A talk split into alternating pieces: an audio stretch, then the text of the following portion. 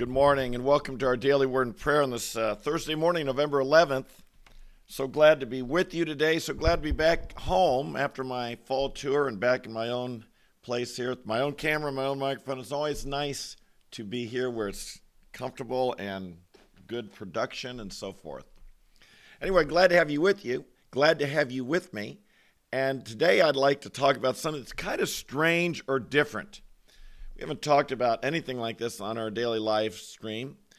And uh, a question came up to me on campus yesterday at Florida State University that I've not heard in ages. I'd say 20, 30 years I've not heard this question.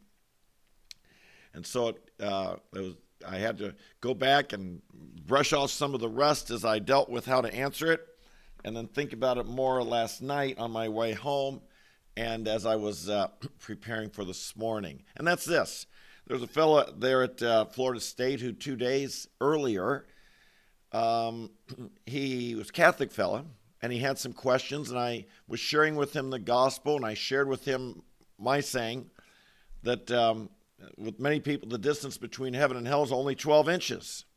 And that is the distance between knowing something in my head intellectually and tr- or believing in my head and trusting Jesus from my heart to save me, to become my Savior. And and he'd never heard that before, and he really enjoyed it, and it, and and he received what I was saying, and and uh, gladly.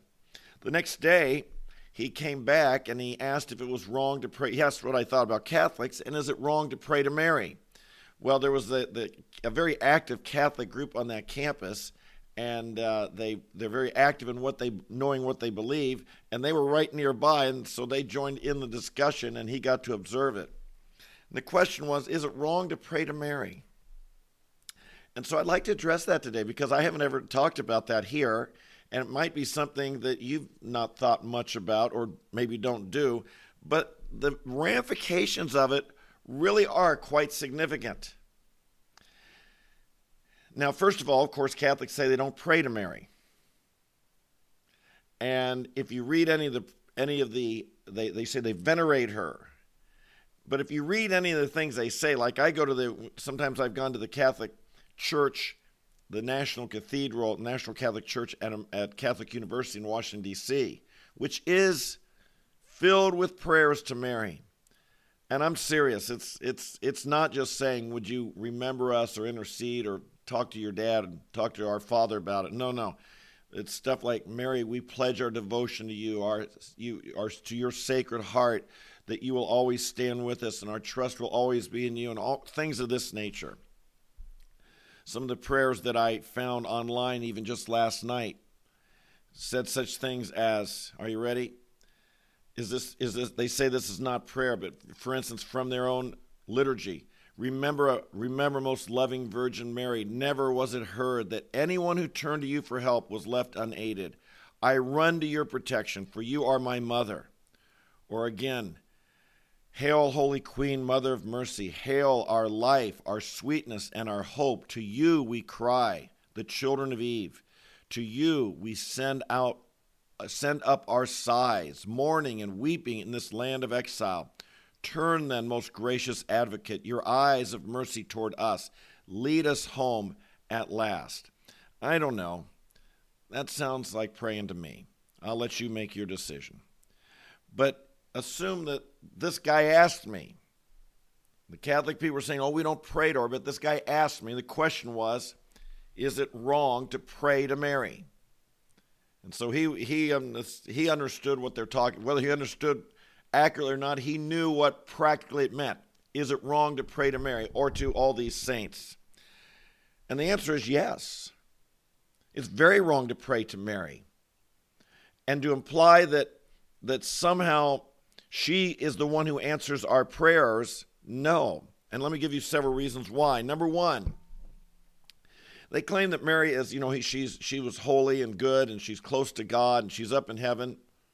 Now, the Bible says of the saints that they have fallen asleep. I think it's somewhat controversial what exactly is the state of their soul. Perhaps their soul is awake and close to God at this point. Perhaps they're just in a period of sleep. I'm not sure the Bible is really clear on that, to be honest. But, and I don't take a, I don't take a dogmatic position on that. again, it says they fall asleep. Other places, Paul says, for me to die is, is, is gain and to be with and to be present with the Lord. So I don't have the exact answer. I don't know that the Bible is exactly clear on that. But the point being, this is so important. You can't be any closer to God in spirit than you are when you come through Jesus Christ.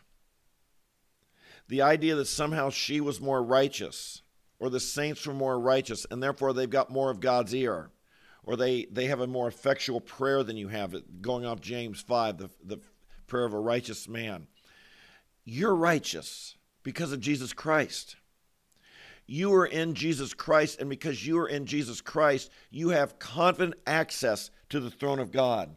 Hear what, hear what we read in Hebrews chapter 4 and verse 14. Therefore, since we, ha- we have such a great high priest, it's who has passed through the heavens, Jesus, the Son of God. Let us hold fast our confession. For we do not have a high priest who cannot sympathize with our weaknesses, but one who has been tempted in all things as we are, yet without sin. Therefore, let us draw near with confidence to the throne of grace, so that we may receive mercy and find grace to help in time of need. We draw near, our high priest is Jesus Christ our mediator, our intercessor, the one who makes room for us, the way, the one who makes a way for us to approach the Father is Jesus Christ. In 1 Timothy chapter 2 verse 5 it says there is one God and one mediator also between God and men, the man Jesus Christ. Brothers and sisters, we don't have uh, uh, saints. It doesn't go from you to some saint to Jesus to God the Father. It doesn't go from you to Mary to Jesus to the Father. It doesn't go from you to Mary to the Father. It doesn't go from you to a to a priest, to a cardinal, to a bishop, to a, a pope, to Jesus, to Mary, to Jesus. To, no, one mediator, one God, and one mediator between God and man. It's Jesus Christ. And this is so important that we understand. I believe we should be part of the church. And I believe we should be involved in our church, certainly. And we should respect our spiritual leadership. But when it comes to your salvation, there's one God and only one mediator between you and the Father, and that's Jesus Christ. And it's is it wrong to add in other mediators for our salvation or other mediators who are our prayer intercessors? The answer is yes, it is wrong. We, we have one high priest who has made way for us to enter into the Holy of Holies, enter into prayer to God. Jesus told us to pray to the Father in His name. Nowhere did He ever say to pray to the Father in, in the name of anyone else. Matter of fact, again, Catholics will tell us that Mary was special. She was holy. She was blessed. And indeed, indeed, Elizabeth did say to her, blessed one. She called her the one favored of God. But you're favored of God. You have received the grace of God. You are under the favor of God. And is this taught in the Bible? Yes, of course, many, many places taught the favor of God, but also in Luke chapter 11, verse 27 and 28. The same book, the same gospel, where the Catholics will take how Elizabeth said, Blessed are you, and blessed is the fruit of your womb. Later in that same book, Luke chapter 11 and verse 27. Give me one second to get to it. Luke 11, verses 27 and 28, we read this. While Jesus was saying these things, one of the women in the crowd raised her voice and said to him, Blessed is the womb that bore you, and the breast that nursed you. Well, Jesus didn't say, Yeah, that's right, so pray to her, venerate her, or anything like that. He said, But Jesus said, On the contrary, blessed are those who hear the word of God and observe it. My friends, that's you and me. That's you and me. Now we're not anti-Mary. We don't think she was a bad person. She was she was the one God did choose through whom Jesus was born. And we do we do respect her and hold her up as, as a godly woman and a woman of great faith. and a woman humble before the Lord. But listen, is she special? You are special. Not because of what you've done, but because of Jesus Christ. And now you're living and you're blessed of God. On the contrary, blessed are those of us who hear the word of God and do it, those of us who have that faith in Jesus Christ, those of us who've been born again. You and I have this confident access to the throne of God. We don't need other mediaries, medi- mediators, or intermediaries.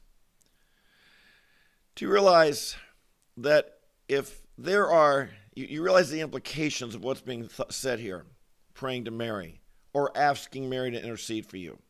Suppose Mary is in heaven. Suppose she is uh, up there, you know, not just a, someone else, but kind of, you know, suppose she is close to God. I think we're all going to be close to God in heaven, but okay. And you ask her to, to intercede. Is she omniscient? Is she able to hear millions of people praying to her all at once? This is what this is what they would have to be saying. There are millions of Catholics. If they're praying to Mary all at once, how is she hearing it all? God can do that. God hears our prayers. God is omniscient. God is all knowing. God is all present with us, omnipresent. God is able to be with us and God is able to give you attention because He's God.